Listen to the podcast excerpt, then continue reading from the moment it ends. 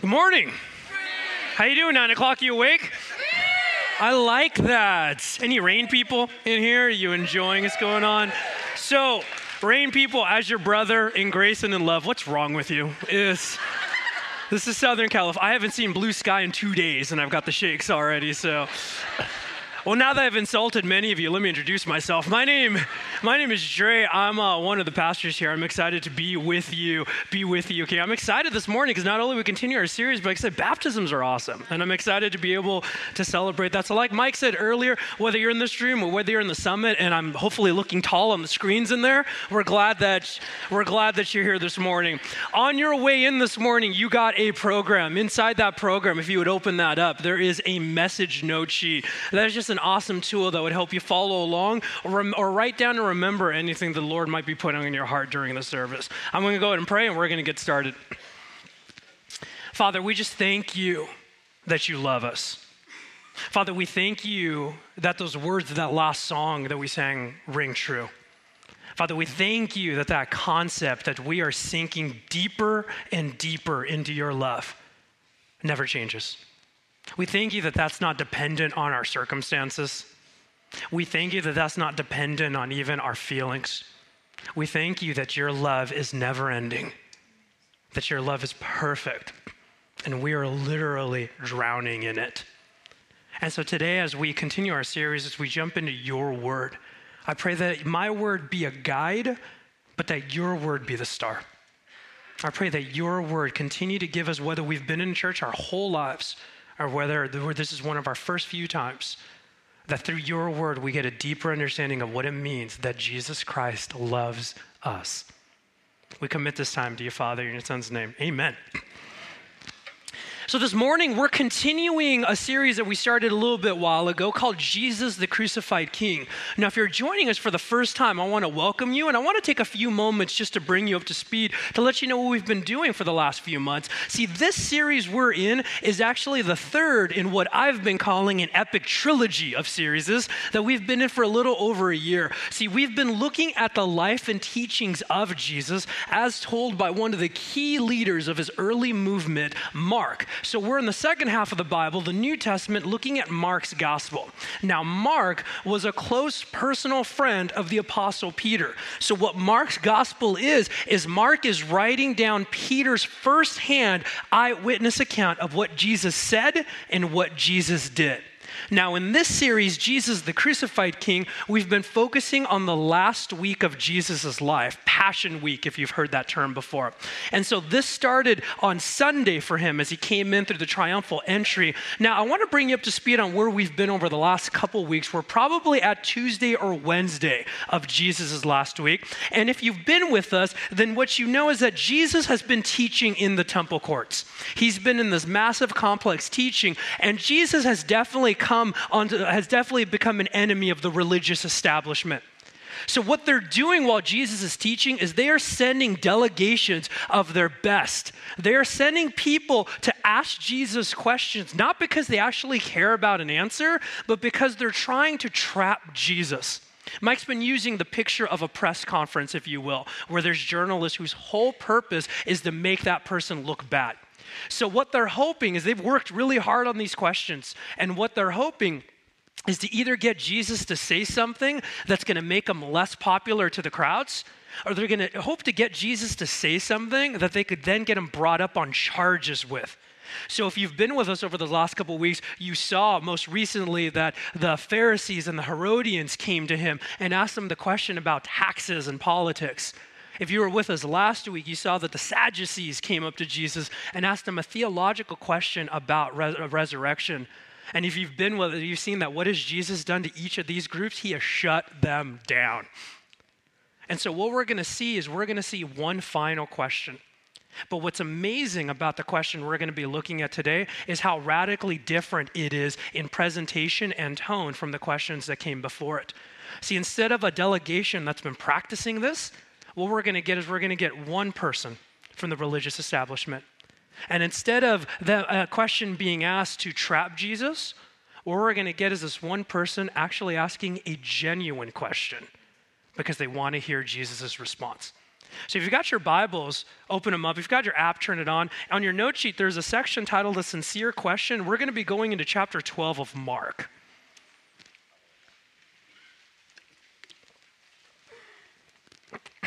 Now, as you're turning there, or if you have your apps, you're already there. As you're getting there, let me go ahead and set up the scene of what's happening. So, this questioner, Mark describes him as a scribe. We're not given anything else, a name or anything. We're just told that this is a scribe. Now, if you're unfamiliar with scribes in the Old Testament, a good way to think about them is that they were considered the lawyers of their time. See, what a scribe specialized in was legal interpretation. Their specialty was here's what the Old Testament law, here's what Jewish law actually says.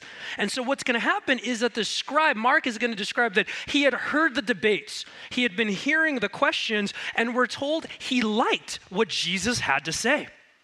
It's not often that we've seen the religious establishment giving Jesus uh, an encouragement. But we're told he liked them, and it wasn't, it wasn't an uncommon practice in this time that if there was a teacher that you liked, if there was a teacher that you felt had wisdom, that you would ask him a question to get his opinion. In fact, we do this now, do we not? So the scribe is going to come up to Jesus. Now, Matthew in his gospel indicates that this scribe is a Pharisee, is part of that political party. Now, in Mark's gospel, if you think about Jesus' encounter with Pharisees, have they been pleasant?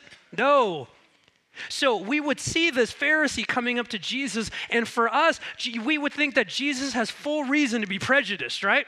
We would think that Jesus would have complete, complete reasons to go, oh, these guys again, and just kind of sit there and hold them at an arm's length. But he doesn't.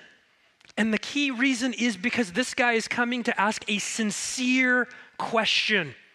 Do you remember a few weeks ago when this started and Mike was teaching on the fact that they challenged his authority? Jesus is authority. Whose authority do you do this when? One of the points that Mike made was we see what we're willing to see. The difference between the first set of questions was they didn't care what the answer was, they just wanted their own goals and agenda. But when you ask a sincere question, the definition of that is you are actually willing to listen to whatever the answer is. And so, what I love about Jesus in this, that we see that he doesn't care who he is, he doesn't care his political affiliation, he responds to the sincerity. And he's got a unique question for Jesus. So, let's go ahead and read, starting at verse 28. One of the teachers of the law came and heard them debating. Noticing that Jesus had given them a good answer, he asked them, Of all the commandments, which is the most important? Let's stop right there. This is an important question for the religious establishment at the time. See, in the first five books of the Bible, the books of Moses, the religious tradition had identified 613 commands and laws. That's a lot, right? So it was a common question. It was a common debate amongst religion lead, religious leaders. Is there a command or is there a law that supersedes all the others? It's hard to follow all 613. Is there something that should be our priority? And in fact, certain rabbis would take the 613 and put them into two categories heavy laws and light laws. Heavy laws needed to be followed, light laws were a suggestion, it was only okay, but they would do that under their own authority. So here is this scribe, somebody that specialized in legal interpretation, and he's coming to ask Jesus to paraphrase the question out of all of these laws, is there one? One that is our foundation? Is there one that is the foundation from which everything else flows out of? And so Jesus is going to give him an answer. But being Jesus, as brilliant and as awesome as he is, the guy asked for one law. Jesus is going to give him two. But the way he starts off the answer, Jesus is refocusing all of our theology. So look at verse 29. The most important one, answered Jesus, is this Hear, O Israel, the Lord God, the Lord is one. Now, let me stop right there. Before Jesus goes into these commandments, what does he do? He's quoting out of the book of Deuteronomy.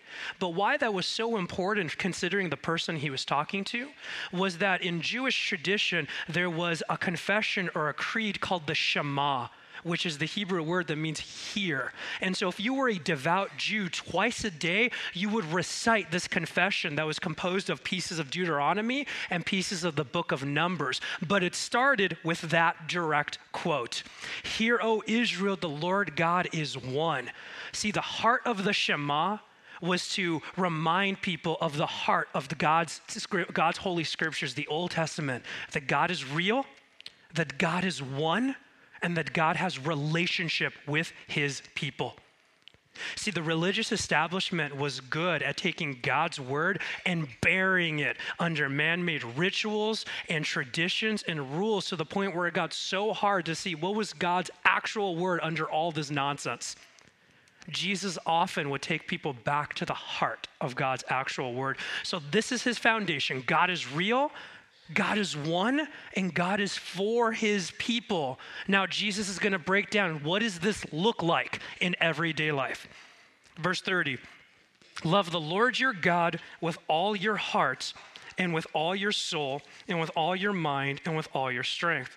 The second is this love your neighbor as yourself. There is no commandment greater than these.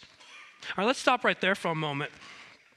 What Jesus answered was nothing new if you were familiar with the scriptures because love the Lord your God came out of Deuteronomy. It was the next verse after the beginning of the Shema. Love your neighbor came out of Leviticus. Again, what Jesus did was he took them back to God's actual word and he reminded them of God's heart and his intent for his people. But do you see that what Jesus is saying is that the most important thing, our foundation, is love. And that the most important thing, it's not a half hearted love, it's not a love that you give when you feel like it, it is a love that is defined in the total. It is a total commitment where you don't hold anything back. Let's look at that first command love the Lord your God with all your heart, soul, mind, and strength. If you take each of those four elements and put it together, you have the totality of a person, do you not? The heart is more than just that which pumps blood at our systems. Biblically, the heart is considered your command center. The heart is where your emotions, where your decisions, where your leadership comes from. Your soul is where your God given uniqueness, your identity, your wiring, what makes you you, that's in your soul. So, are you loving God with your identity? Your mind are, is your opinions, your judgments, your intelligence. Are you growing in the vastness that is God? Are you pursuing God with your head? Your strength is your physical capacity, but it's also your resources. What do you have that you can give? Do you have a home you can open up? Can you help financially? All of these together form a total commitment. Now, if you were with us in the last series, The Call to Follow, do you remember that there's been a recurring theme all throughout Mark that Jesus talks about following him is a 100% deal? Do you remember in the last series that Jesus said, Pick up your cross and follow me? And Mike did an incredible job where he explained that, that Jesus was basically saying, Are you willing to give me your literal life? So, to put it very bluntly, as Jesus paints this picture, three out of the four of these isn't going to cut it. He's calling us to love with a total commitment. God wants all of us. And then he moves on and talks about if you love God, what that means is you're going to press into God. If you remember a couple weeks ago, press into your vine. And what happens when you press into God? You start becoming more like Him. You start becoming more Christ like. And when that happens, that changes the way we see the world, does it not? And so the more we become like God, the more we start seeing His creation, us as people, like He does. See, these were two quotes from the Old Testament, but before Jesus, they most likely weren't taught together like that. If you love God, it is going to change the way you see His creation. And so the overflow of that is to love your neighbor. Now, what Jesus is doing is very spectacular in this, in this statement because to a scribe loving your neighbor was other Jews, other people like him. But to Jesus, loving your neighbor was all of creation. See, in your life group homework this week, you're going to look at this account in Luke's gospel. First of all, a gospel written by a non Jew. And this account was immediately followed by the parable of the Good Samaritan. And so, what Jesus is doing, if you love God, you will love his creator, and we will erase the question, who is my neighbor? Because the answer is obvious everyone. And we're going to love them with a zeal and a vigor. And then Jesus says, no greater, there are no greater commandments than these. So if you think of this as our foundation, let's take the most popular example of the Old Testament law, the Ten Commandments. Those Ten Commandments are, those Ten Commandments are specific ways to love God and to love people, are they not? And so we see why this is our foundation. Now, what I love next is the scribe's response. Again, he was part of the establishment. So there's a part of me that would immediately assume he wouldn't respond favorably to this. But check out how he responds in verse 32. Well said, teacher. The man replied, You are right in saying that God is one and there is no other but him. Verse 33 to love God with all your heart, with all your understanding, and with all your strength, and to love your neighbor as yourself is more important than all burnt offerings and sacrifices. He gave Jesus an encouragement. He's like, You're right. He asked a sincere question and he was open to the answer and it resonated. And here's why what he said was a big deal. See, he said, Having the right foundation, having the right heart is more important than sacrifices. So that was the rituals, that was the stuff, that was the religion, right? As part of the establishment, that's what they did best was promote the stuff, was promote the ritual, was promote all these things. And here he is basically risking his political career going, you know what? You're right. All of this ritual means nothing if my heart is not rooted in love for God and love for other people.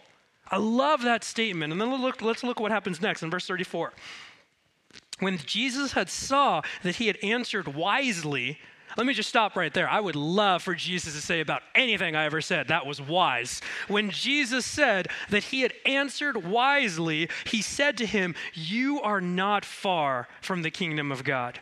And from then on, no one dared to ask him any more questions. Of course not. Here's what's unique about Jesus' last statement only a sovereign king can make a judgment about somebody's heart like that, right? And while Jesus said, Yeah, that's awesome, you're not far, but he's not there. That gap may be small, but it could still mean eternity. Now, what's interesting about this is, I was thinking about this in this week. I really wonder what happened to this guy. I really wonder, did he eventually give his life to Jesus? I wonder, like, are we going to get to heaven and be in Jesus' court and this guy's just going to have a sign around his neck? I was the scribe in Mark as we go into it. But this week I was talking to my friend, uh, I was talking to my friend Waz, and he was pointing out that we look at interactions in Mark's gospel that Jesus had with people like this. Or you take somebody like the rich young ruler, and intentionally it seems that Mark leaves these endings ambiguous. And my friend was pointing out that a lot of the reason seems to be because Mark is asking the readers, us, to put ourselves into that situation and go, if we were there reacting with Jesus' words, how would we respond? And so that's the question we have to ask ourselves because this com- these commandments, the greatest commandment, as most of your Bibles have this section annotated, is a famous piece of scripture, is it not? But because it is so foundational to the way we live out our faith, we need to ensure that we have a proper and deep understanding of it. So, there in your note sheet, we're going to jump into a section titled Understanding the Command. And your first fill in is this God's love is our foundation.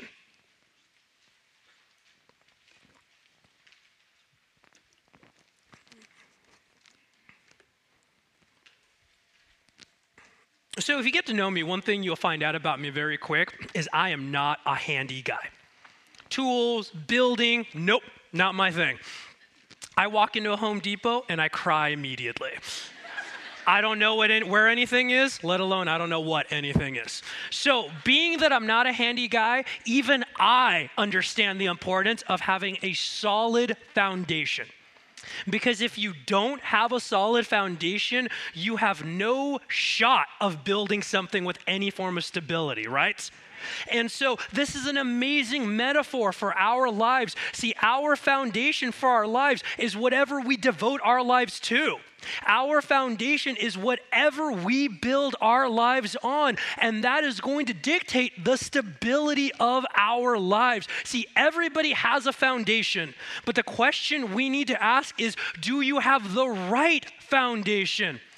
Because one of the awful things about sin, one of the consequences is, is that when sin came into our lives and messed everything up, what it did is it convinced us that instead of having God's love to be our foundation, that other things seemed better.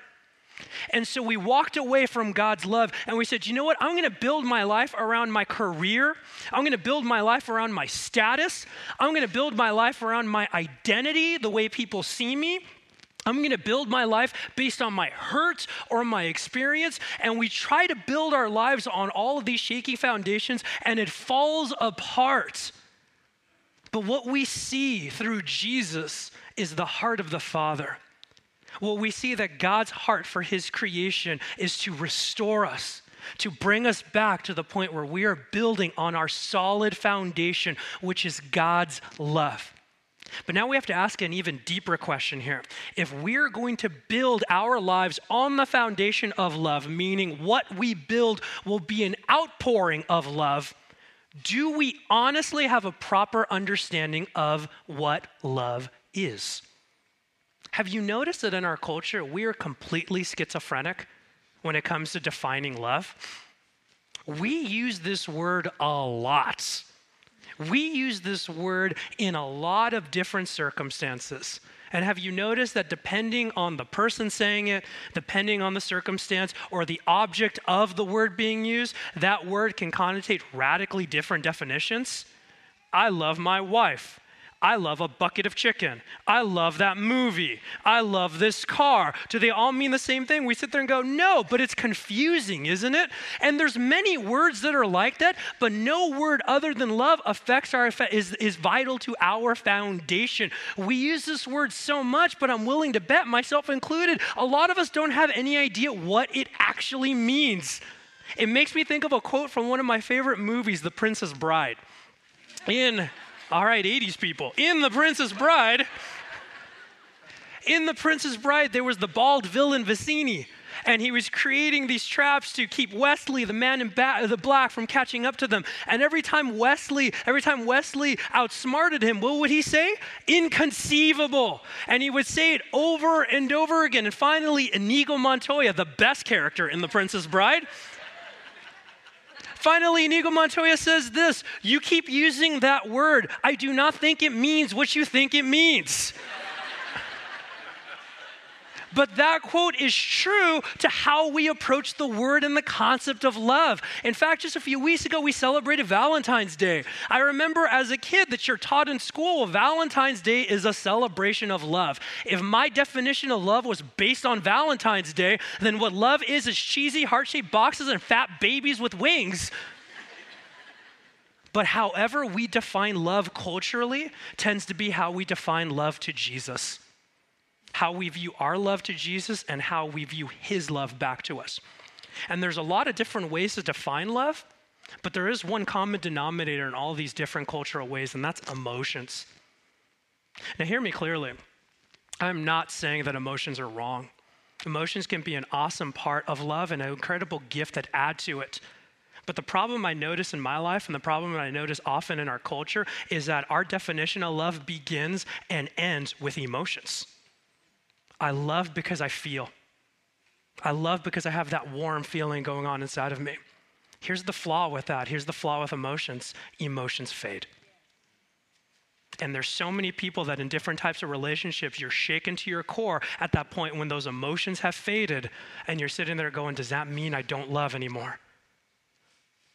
And especially when those emotions have faded towards God, and you sit there and go, Does that mean I don't love God anymore?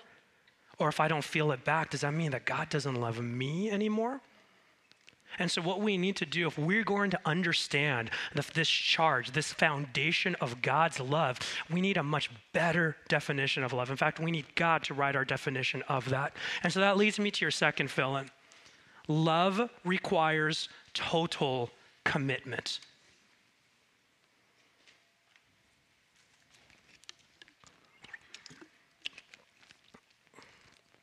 The Greek word that Jesus uses in this passage for love, this verb is the word agapao.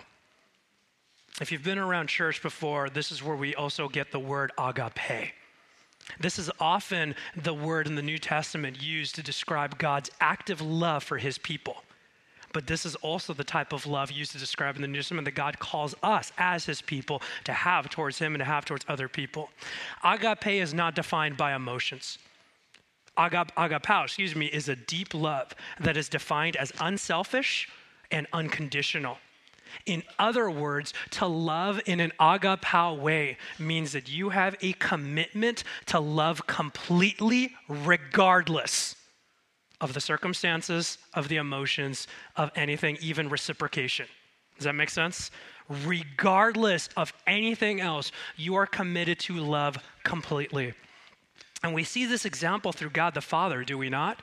He created a people and they rebelled against him in sin. They committed high treason, as Mike says. And what does he do? He loves us, anyways. He pursues us. He fights for us. He ultimately sent his one and only son, Jesus, to come and die for our sin and our mistakes. You know, when I look at my son, when I think about my daughter who's a few weeks away from joining us, I can't imagine ever sacrificing them for somebody I love let alone for somebody I consider an enemy. See, I realize that my love has limits, but God's love does not. And here's what blows my mind this agapao love is what He's calling us to do. Do you realize the opportunity God is giving us? Sin has made us a completely selfish people, but Jesus is transforming us to be a selfless people. And it's built on this foundation of love. This has been Mark's recurring theme to love completely. Now that we have that definition out there, I need to address some reality. We need to just speak openly, do we not? And the reality is this there's many of us in this room that we hear the teaching like this that we read those words, we see Jesus calling us to love completely, to hold nothing back, to love in the total. And if we were to be completely honest, that sounds more like a burden than anything else. There's many of us that hear that, and our mind immediately goes to, I don't have any more bandwidth. I don't have room in my planner or my to do list. I don't have any more time. I don't know how I'm going to do this. Let me ask you rhetorically Does the thought of giving 100%, does the thought of learning to love more or giving better to Jesus bring any type of excitement or joy, or is it a complete stressor? And for many of us, we live in the reality of it's a stressor.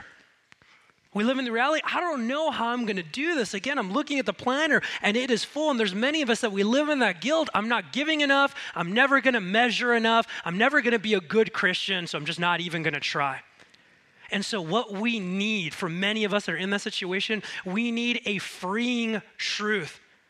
Because this, refi- this redefinition that we're doing of God's love is not something that burdens us, but it's something that frees us. And so, what we need to do, like we sang earlier, is we need to sink deep more into that love because when we actually experience that agapao love that the Father has for us, we start seeing that is not a burden in the least, but that which brings us freedom and peace. See, what I love is a few weeks ago in our life groups, we, had, we were studying a section in Second Peter. And the apostle Peter was encouraging Christians that he was writing. He's like, when it comes to your faith, make every effort. And what I love about the context of that passage is that Peter was encouraging Christians because it was a time in history where they were under heavy persecution. It was a time of heavy stress. It was a time of heavy worry. And Peter is saying, make every effort. In one sense, he's saying, work harder. But Peter's tone is not a finger wagging in your face, is not a burden. He's going, this is what's going to give you peace. This is what's going to free you. The Lord is calling us to love like He loves us. But the incredible thing about the Lord is He doesn't leave us on our own to figure out how to do it. See, if I'm going to learn how to love God and learn, love my brothers and sisters in an agapao love, that's not going to happen on my own effort. That's not going to happen on me filling up my to do list with even more things. The only way that's going to happen is to let Jesus Christ change me from the inside out to see his love completely different. And that leads me to the third point on your note sheet. You can see that there's a couple quotes under under your second point, but I'm just excited to get to the third sheet, third point, so we're just going to jump ahead. Our love is an overflow of God's love. How is it possible that we can love God and others in an agapao love? Because we've experienced it. Because it's a response of God's love for us. I've used this image before as I've been up here that if you imagine your life as an empty cup, and you imagine God's love, His grace, His mercy, His truth, all that good stuff as a never ending stream filling up your cup, what's eventually going to happen to that cup? What's going to overflow and it's going to flood every other aspect of your life, right? And that's how we love the way that God is calling us to love, is because He first loved us. See, to love like God does means that we need to constantly be experiencing the love that He has for us because that's our source of it. Over the summer, I got to officiate a wedding, and at the rehearsal dinner, the incredible mother of the groom, her simple charge to the, to the happy couple fall in love with each other every day.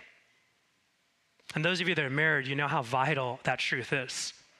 But it's same in our relationship with God. See, we often come to Jesus because we need stuff, and sometimes it's good stuff. But how often do we come to Jesus just to be with him? Just to encounter him, just to fall in love with him. Because here's what's amazing when you fall in love is that when you fall in love with someone, those things that we associate as being a burden no longer feel so. Think about in a romantic relationship when you're in love with someone, all of a sudden these things are a burden you're excited to do. Driving long distances by yourself just to see that person, you're willing to do. Go to boring work functions with them just so you could be there. You're willing to do. Go and see bad movies because they wanted to. You're willing to do. I use this example uh, on tomorrow. Actually, my wife and I are celebrating our eight year wedding anniversary. And when we first got married, it's more celebrate her. I'm not easy to live with. When we first got married, I had grown up in a household that my entire household was passionate fans of professional wrestling, WWF, WWE. I loved that stuff. And so my wife didn't necessarily picture her happily ever after involving her Monday nights watching that on television. But you know what? She loved me, she watched it, and she bought a t shirt to cheer people on because she loves me. Right? So, what's the difference then? What changes those acts to be a bur- to go from a burden to something we want to do with joy? And it's the simple truth and concept of the word presence. You don't fall in love with a rule book. You don't fall in love with an idea. You fall in love with the actual presence of a person. And it's true with Jesus. If I want to stop seeing the way Jesus calls me to live my life as a burden, then I need to start experiencing the actual presence of Jesus because when I do, you better believe I'm going to fall in love. Real love. Agapao love, because I'm going to experience that Jesus' charge to love God and to love people is a response to his presence, which is filled with his love. See, loving God and loving people is going to be hard sometimes. It's going to be messy sometimes. But I can also tell you this it will hands down be the greatest accomplishment of our lives. There in your note sheet, there's a verse that I love that reminds me of the Father's love. For I'm convinced that neither death nor life, neither angels nor demons, neither the present nor the future, nor any powers, neither height nor depth, nor anything else in all creation will be able to separate us from the love of God that is in Christ Jesus our Lord. That is the love that has been given to us. And because we walk with Jesus, it is the love we can give back. So, finally, there in your note sheets, I just have one question of reflection for you. Do you love completely? When it comes to loving God, do you love completely? When it comes to loving people, and that's a topic we're going to dig deeper into in our life groups this week, do you love completely? But let me challenge you in this area. I don't want you to just sit there and answer this question here. This is a question I've given for you for you to go before the presence of Jesus and ask that question of him. Because whatever answer Jesus may bring up, it's going to be in his presence and it's not going to be wrapped in burden or shackles. It's going to be wrapped in his love. And we're going to want to act excitedly. Remember, I said earlier, I wonder what happened to the scribe. I really do. I hope for the best that he crossed that gap and he made a decision. But this morning, I'm standing before you guys and I'm really excited because we're about to celebrate some people getting into the waters of baptism who heard what the scribe did and they did make that decision. And I'm very excited about that. So I'm going to pray for us and then we're going to transition in time of baptism. Father, thank you that you love us. Father, thank you that we drown in it each and every day. Thank you that wherever we go, whatever we do, whatever we thought we are, you freely give your love no matter what. Father, thank you that that is the foundation on which we build our lives. And we pray that we become a people that continue to learn to love completely.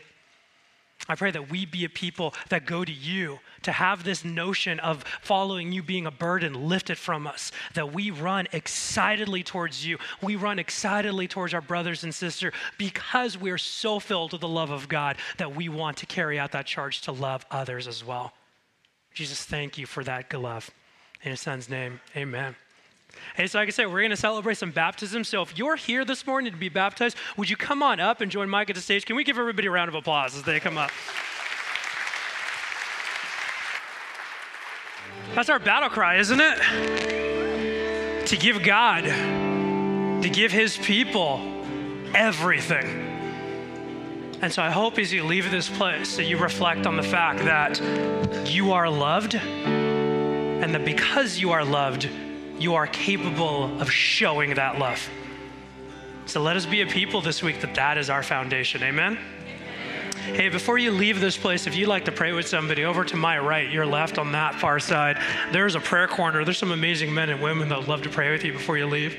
Next week, really hope you can be here as we continue this series. It's going to get really good because the religious establishment, they've had their shot. Now it's Jesus's. And he's going to start asking a couple questions on his own to start challenging not just their authority, but start challenging their view on what did you, how do you see define Messiah, and what did you expect him to come and do? So, we really hope you can join us next week. We'll see you then.